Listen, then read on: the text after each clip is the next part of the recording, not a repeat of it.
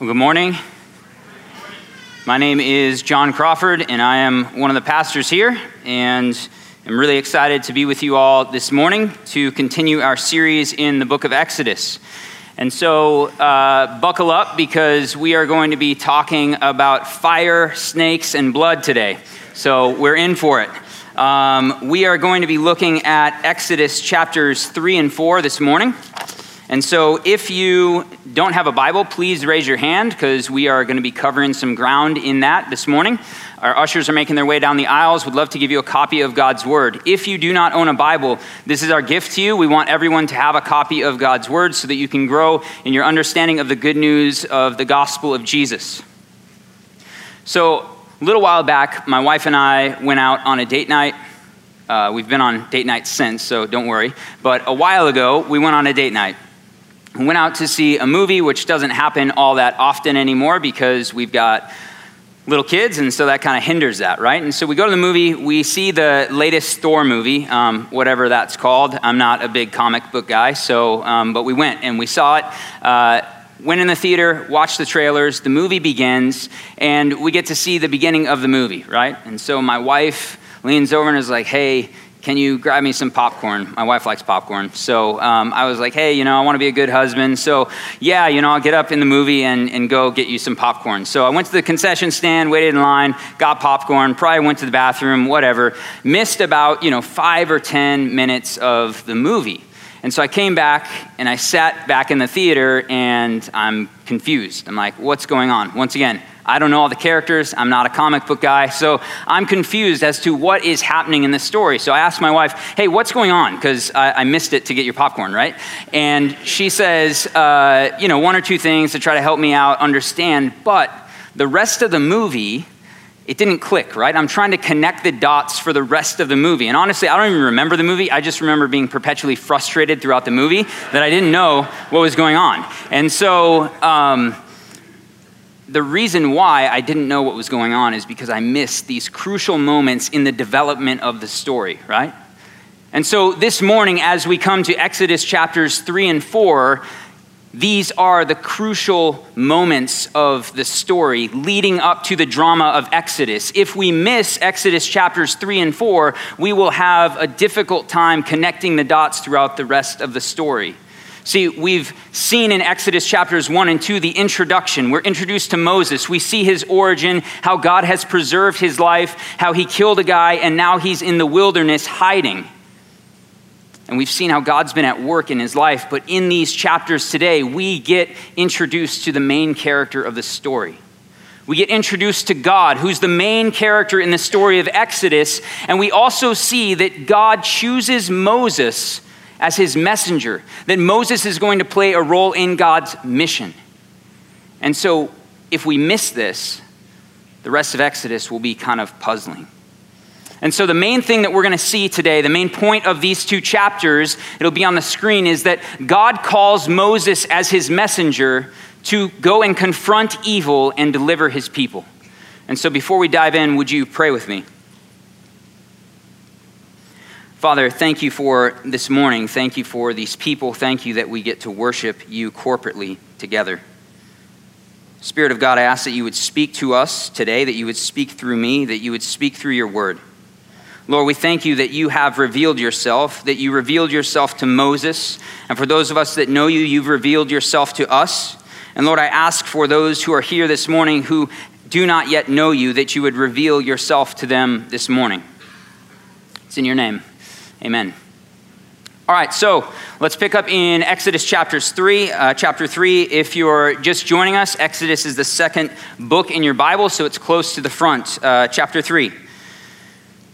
Now Moses was keeping the flock of his father in law Jethro, the priest of Midian, and he led his flock to the west side of the wilderness and came to Mount Horeb, the mountain of God. This is also known as Mount Sinai, that's repeated through Scripture, and so this is the same mountain.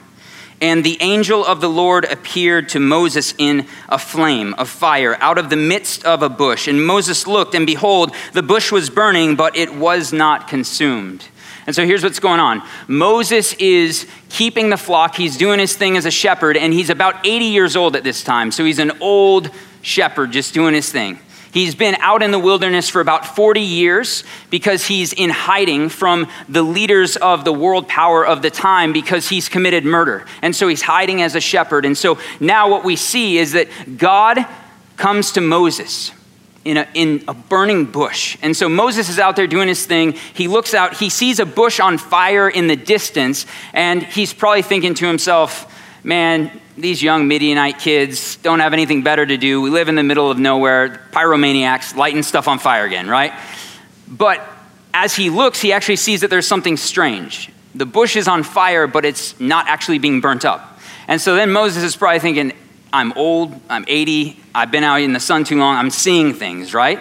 And so let's see what Moses does. Verse 3 says, And Moses says, I will turn aside, I will go to see this great sight why this bush is not burned. And when the Lord saw that Moses had turned aside to see, God called to him out of the bush and said, Moses, Moses. And Moses said, Here I am.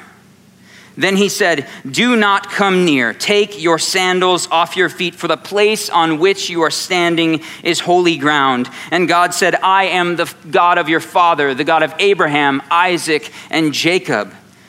It says that Moses hid his face because he was afraid. And so Moses says, Man, this is tripping me out. This bush isn't burning. I want to go see. And so God sees that Moses is approaching the bush and he calls out to him, Moses, Moses. And God tells him, Don't come any closer. The ground on which you're standing is holy. And so you need to take your sandals off of your feet. And so, in order for us to understand this, we need to understand the fire. What's going on with the fire? Because typically we hear and we know that God is holy, but now it says the ground is holy. So what is going on? See, this bush was not lit on fire by anyone. The, re- the, the reason why the bush is not being burnt up is because fire throughout the biblical story is actually a synonym for the very presence of God.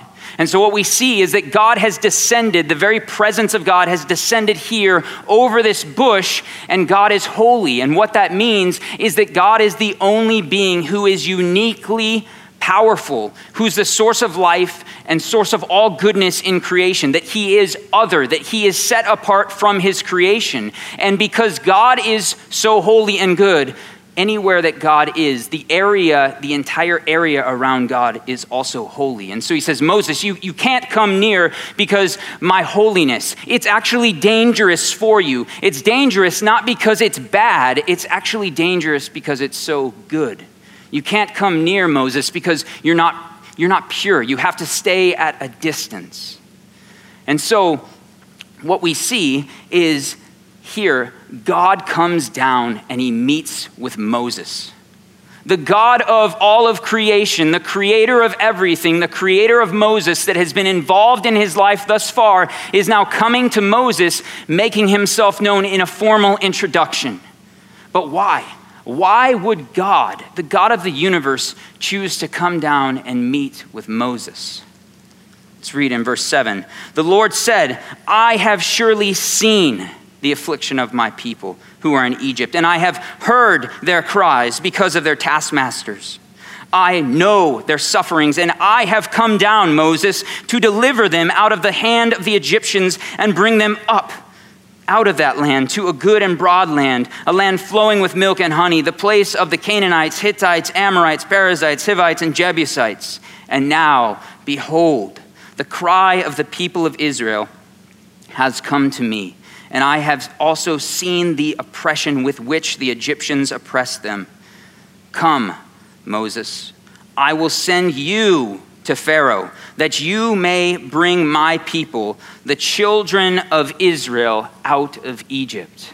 And so here we see why God is meeting with Moses. He's meeting with Moses because he is the God who sees, he's the God who hears, and he's the God who knows. He has heard the cries of his people, he's seen their suffering, and he knows, he identifies with it. But what we see here is that God is not a distant God, he is not aloof, he does not remain uninvolved or disinterested when people suffer. He does not continue allow, to allow evil to exist. And so God says, Moses, I have seen, I've heard, and I know, but I've come down. I've come down because I'm going to do something. I am going to act on behalf of my people to deliver them from slavery and oppression in Egypt. And guess what, Moses? I am calling you to be the messenger. You will be the one who will carry out this plan of deliverance. But this is what Moses says to God in verse 11. He says, Who am I, Lord? Who am I that I should go to Pharaoh and bring the children of Israel out of Egypt? So, our first point this morning is Who am I? And so we see that Moses has doubt. And what we're going to see in these chapters is that Moses doubts himself two different times. He doubts himself here and then also in chapter 4 he doubts himself again. And this doubt is is being brought out because of his history, his story.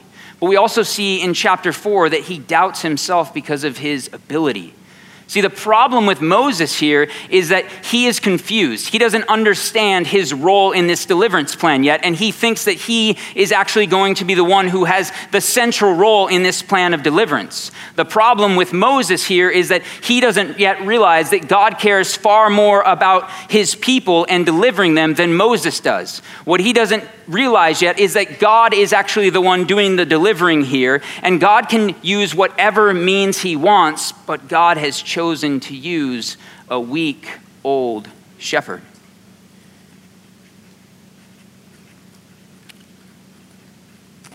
And so, these are the reasons that Moses pushes back. But what we see, we, we've got to empathize with Moses a little bit here because of his story. I've already said at the beginning, we know that Moses is a murderer. When he's in Egypt, the 40 years that he's there, he sees the suffering. He sees the horrors of this system of slavery and how oppressive it is. And he gets enraged with anger and he ends up killing one of the taskmasters who is beating the slaves. And he kills him and then he buries him. But when it gets made known, Moses is scared and so he flees. And so Moses is thinking, God, how could you use me? I'm a murderer. I've killed a man. How could I possibly be used by you? But also the fact that he lived in Egypt and he grew up in the royal court, he would have known the world power and the empire that God is now saying, You're going to go confront the Pharaoh, the most powerful man, most likely in the world. You're going to confront him head on. Moses knows the horrors and, and he says, Lord, who am I that I should go? But what we also see in chapter 4 is that Moses doubts his ability.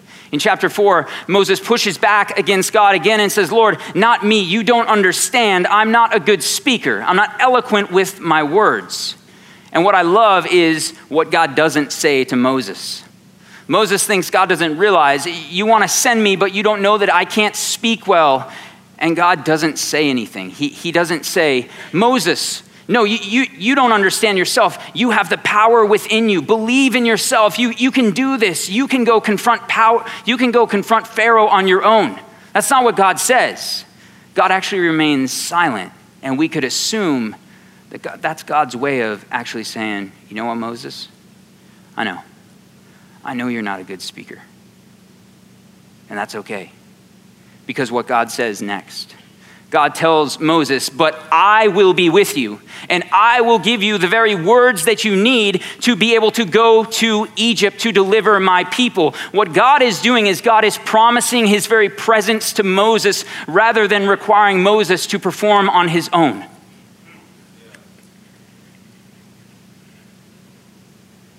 And so, what we see is that Moses highlights his weakness. Moses knows that he is weak. But weakness is the way in God's economy. God knows that Moses is weak. And the beauty about weakness is that we actually learn to lean. We learn to lean on God. It makes us depend on God. The weaker we feel, the harder we lean. And this is exactly what Moses is going to have to learn how to do is to lean on God. He's going to have to continue to lean on the very presence and power of God that is with him. You see, this directly challenges our cultural narrative of self empowerment. We're swimming in the waters of a culture that says, believe in yourself. You can do anything you want. You can be anything you want because the power is within you and unleash the power and you can do whatever. I've got to say this before I get a bunch of angry emails. I'm not anti motivational speaking. I think there's something good for that. It's okay to have motivational speaking and motivational books. These quotes, the next three quotes I'm going to share, come from uh, self empowerment books uh, that will be remain nameless. Um, but these are three books that these quotes come from, and, and it really summarizes the narrative in which the waters of our culture were swimming. The first one is Everything is within your power, and your power is within you. The next one is the realization that limitations are imaginary will actually make you strong and overpowering. We can change our lives. We can do anything, have anything, and be whatever we want if that's what we want. You see, these are simply not true. They're not true for Moses and they're not true for us because Moses' limitation of not being able to speak is not imaginary. If it was imaginary, God would have said, No, Moses, you don't know what you're talking about. It wasn't imaginary. And Moses couldn't just conjure up the ability and the power within himself to say, I'm going to go complete the task that God has called me to. That is not uh, what we see at all. See, rather than us trying to perform out of our own strength and power, we actually get to rely on the very presence of God that liberates us from the need to be strong and mighty. You see, this is why the apostle Paul in 2 Corinthians chapter 12 is able to say this. He says, "Therefore I will boast all the more gladly of my weakness, so that the power of Christ may rest upon me." But for us, we've got to resonate with Moses a bit because the emotion that Moses feels about doubting himself, we also doubt ourselves. Because God has called us to participate in the same mission that he was up to with Moses, confronting evil and delivering his people, but oftentimes we doubt because of our history, our stories, and our ability. And so many of us here today all of us actually, have stories. We all have stories. And we all have some sort of past that has brought us to the present where we find ourselves this morning. And many times, the things of our past, what we have done, or even what may have been done to us, actually haunts us. And we feel a, a, tremendous amount of weight and shame over things in our past. And they come to the forefront of our mind. And these things make us feel like we are unworthy and God could never use us.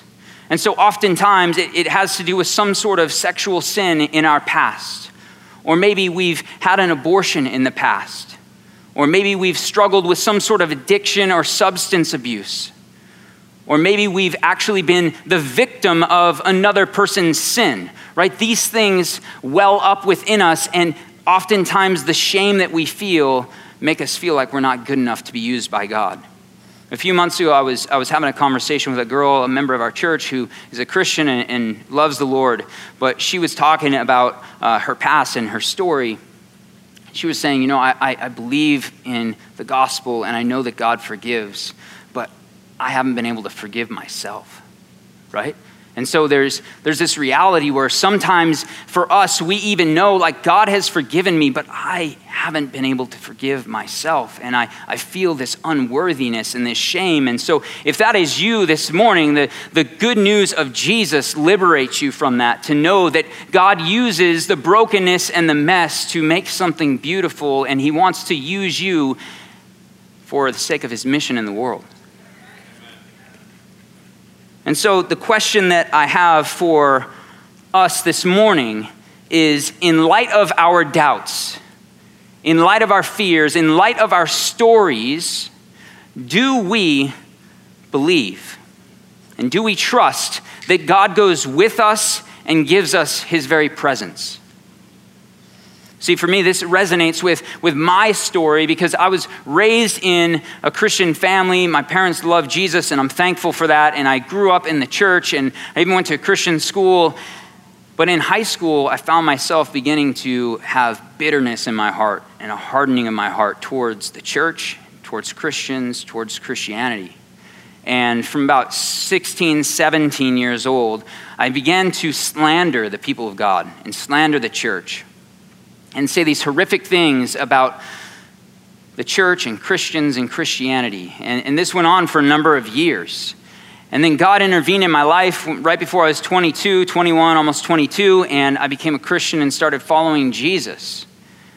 But I had this weird feeling, right? It's kind of like when you uh, are around a, a, group of people, whether you're friends, acquaintances, and, you, and you're hating on something, right? You're saying, oh, I would never do this, I hate this, yada, yada, yada, and you find yourself some sometime in the near future starting to do it, right? Where then you kind of like shrink back and hide. You don't want those people to know that you're doing it because then you feel like a hypocrite. And, and so that's kind of how I felt, right? Early on as a Christian. And, and it almost seemed like I had to pay my dues to God as a Christian before He could use me because I had talked so horribly about His people, the people that He had set His saving love on, but now I find myself being grafted in to the people that He loves. And so it, many of us have these doubts about why God can't use us. But what we see is that those things are, are not true, that God wants to use us for the sake of his mission in the world. And so this brings us to our second point this morning.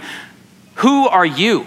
And so we're going to pick up here in verse 13. Um, then Moses said to God, I, If I come to the people of Israel and say to them, The God of your fathers has sent me to you, and they ask me, What is his name? What shall I say to them, God? And God says to Moses, Tell them, I am who I am. And he said, Say this to the people of Israel I am has sent me to you. And so what we see is that Moses has this doubt about who am I, but now he says, Well, God, you, you've met with me and you've told me I'm going on this, on this mission for deliverance, but who are you? What's your name? Because if you're telling me to go to your people, what am I supposed to tell them? And so, God, this is God's self revelation of his very name. He says, Moses, my name is I am.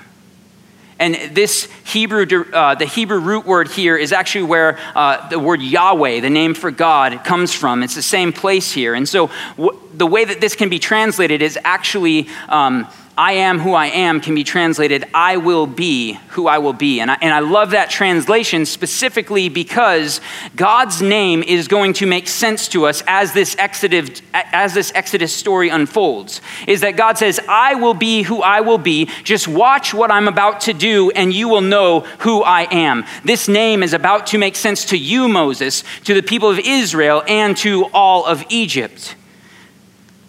And so, what we see here is God tells Moses, don't just tell them I am has sent you, but tell them the God of their fathers has sent them because I, have seen your suffering. I've seen their suffering and I'm going to deliver them. And so tell them that, Moses.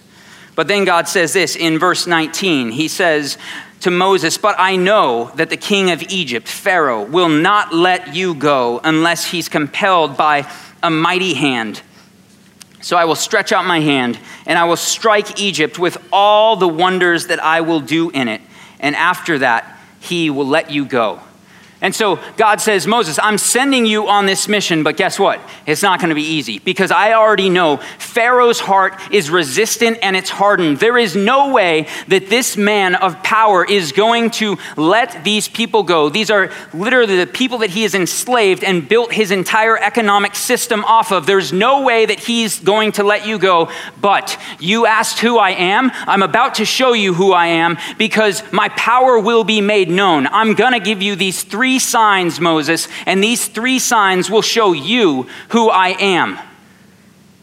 But they won't just show you who I am, they will also show you what I'm about to do in Egypt. Because there's about to be a showdown in Egypt. There's going to be a battle of the gods to determine who is the true God of the nations. Is it Yahweh, the great I am, or is it the gods of Egypt? And so God is saying, Moses, I'm giving you these signs so that you will know that I am the true God of the nations. And each one of these signs is a direct assault to dethrone and humiliate each one of the Egyptian gods who are not the true God.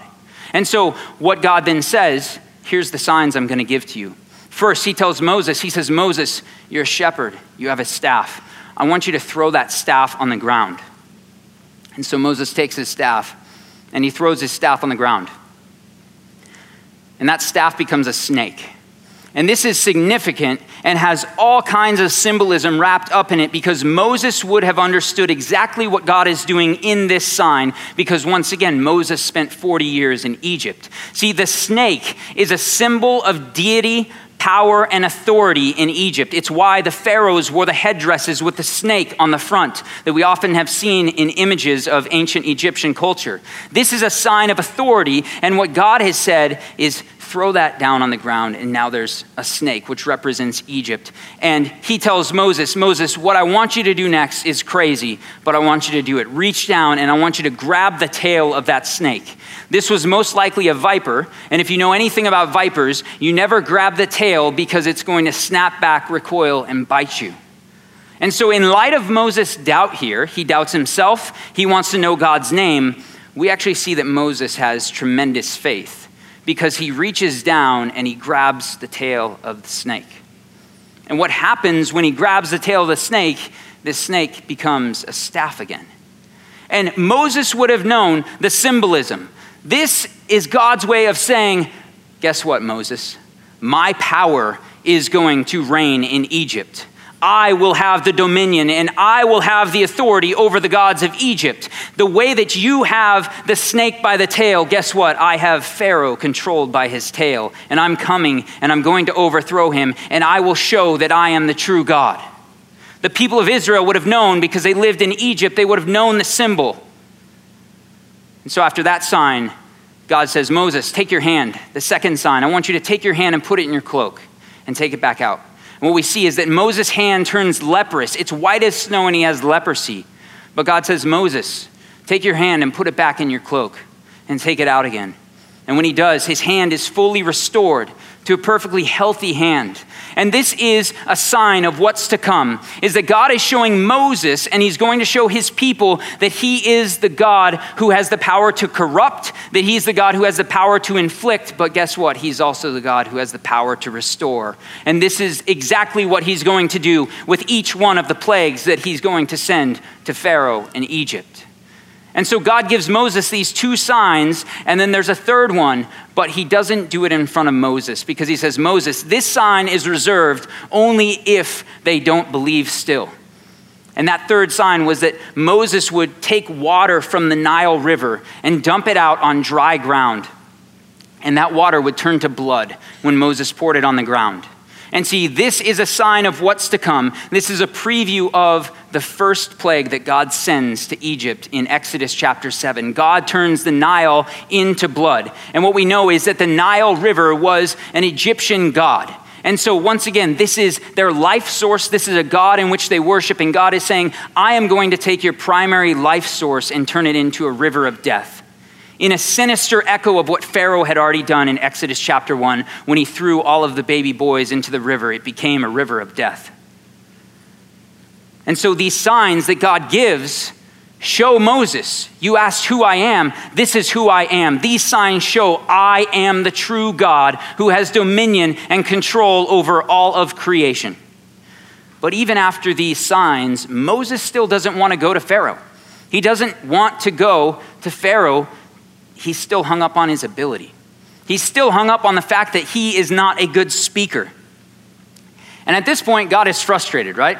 God's like, you know what, Moses, I'm actually pretty angry now. And so I know you've got a brother named Aaron. Go get that dude because I know that he can actually speak well. And so go meet up with him. You're going to partner. This is going to be a partnership in deliverance. And so God says, I will be with Aaron. He can he can speak on my behalf, and you can do the signs. And so, what we see is that God then comes to Moses and he says, Moses, those men that you're hiding from because you murdered this guy, they're all dead. They're no longer alive in Egypt. It's safe for you to go back. And so I want you to go back with go back to Egypt.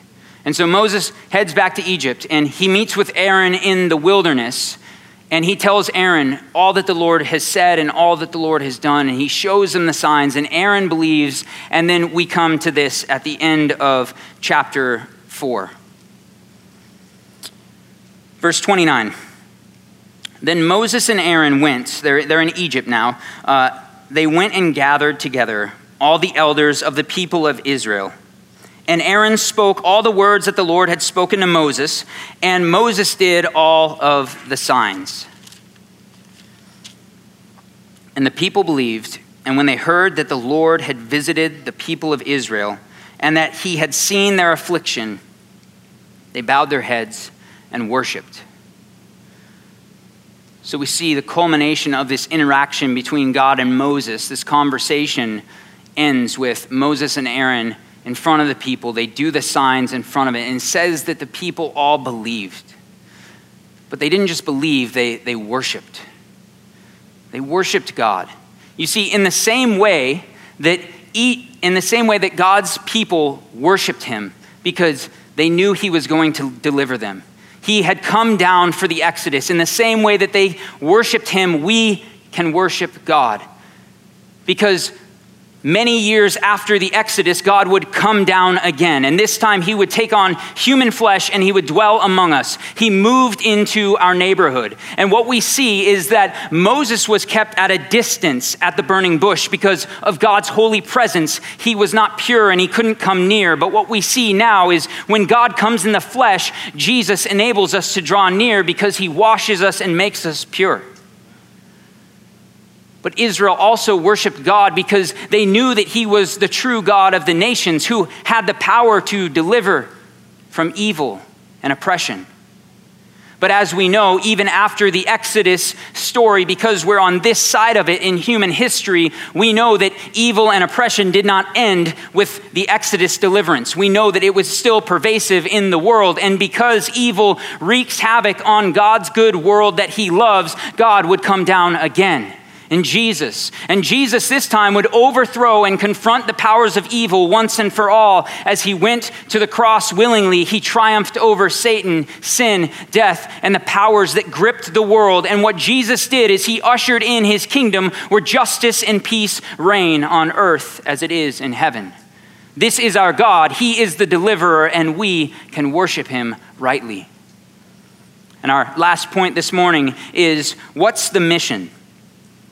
And so God has this mission today to confront the powers of evil and deliver his people. And so we participate in this mission in the same way that Moses participated in this mission. God has given us the power of his spirit that we can participate. And so there's two there's many ways that we participate in God's mission, but specifically there's two ways that we can participate based on what we've talked about today. The first one is with prophetic voices. And so, what I mean by prophetic voices specifically is that we have a role the same way that Moses had a role to speak on behalf of God. We have a role as God's people to expose and call out evil, injustice, and idolatry. And we do this because we want to live faithfully as God's people. We want to know the idols that are vying for our attention and our affections that rip us away from living faithfully to Jesus. And so we expose them by calling them out. And we know there's many idols in our in, not only in our world but also in our society that are vying for our hearts. Things like consumerism and nationalism, things like hedonism and sex, technicism, individualism, all of these things that you've heard us talk about as a church, the reason why we talk about it is because we want to live faithfully. We have to expose these idols so that we can resist bowing our knees to them.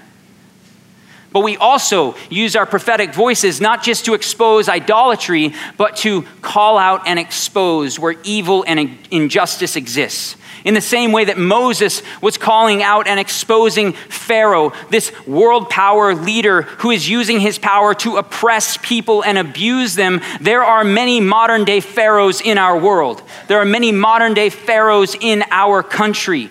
There's personal injustice and there's systems of injustice. And this is everything from sex trafficking to things that perpetuate poverty and keep people in bondage. We have a role to speak prophetically against these things.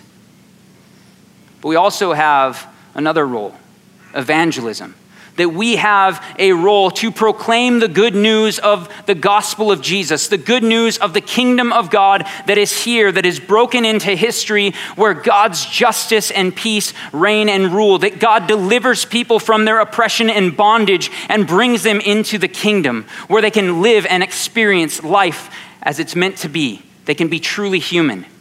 And so, I know that for many of us, when we say the word evangelism, we cringe up and we freeze. We're like, aren't there missionaries that are supposed to do that?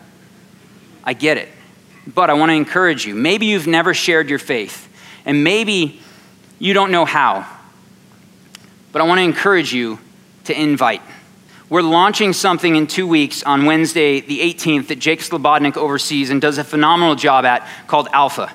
And Alpha is something specifically designed for people who are not Christians, that they can come and they can ask questions, that they can try to poke holes in the Christian faith, but we welcome them and we love them and we create a hospitable environment where we dialogue and ask questions. And so, would you pray and ask, God, who is it in my life? Who's one person who doesn't know Jesus that I could invite to Alpha? And that could be a small step, and you could have a small role in participating in what God is doing in the world.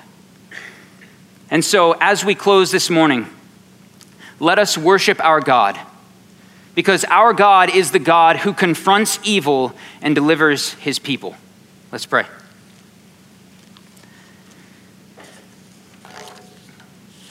Father, you are good, and we thank you, Lord, that you are not distant. Lord, we thank you that you are not disinterested, that you are not aloof, but Lord, as we've seen, you hear the cries of the oppressed, that you see suffering, that you know, but Lord, you have acted. And so, Lord, I pray even specifically for those this morning who are suffering, Lord, that your very presence would meet them where they are, Lord, that you would comfort them and draw them near. And so, Holy Spirit, I ask that you would continue to speak to us through this. Lord, I, I, pray that we would worship you rightly, Lord, as we see that you are the one true God of the nations. And so, Lord, we thank you for acting in human history, that you've come down to redeem. But, Lord, we also ask that you would be with us as we leave here today. Lord, that we could live faithfully as your people. It's in your name. Amen.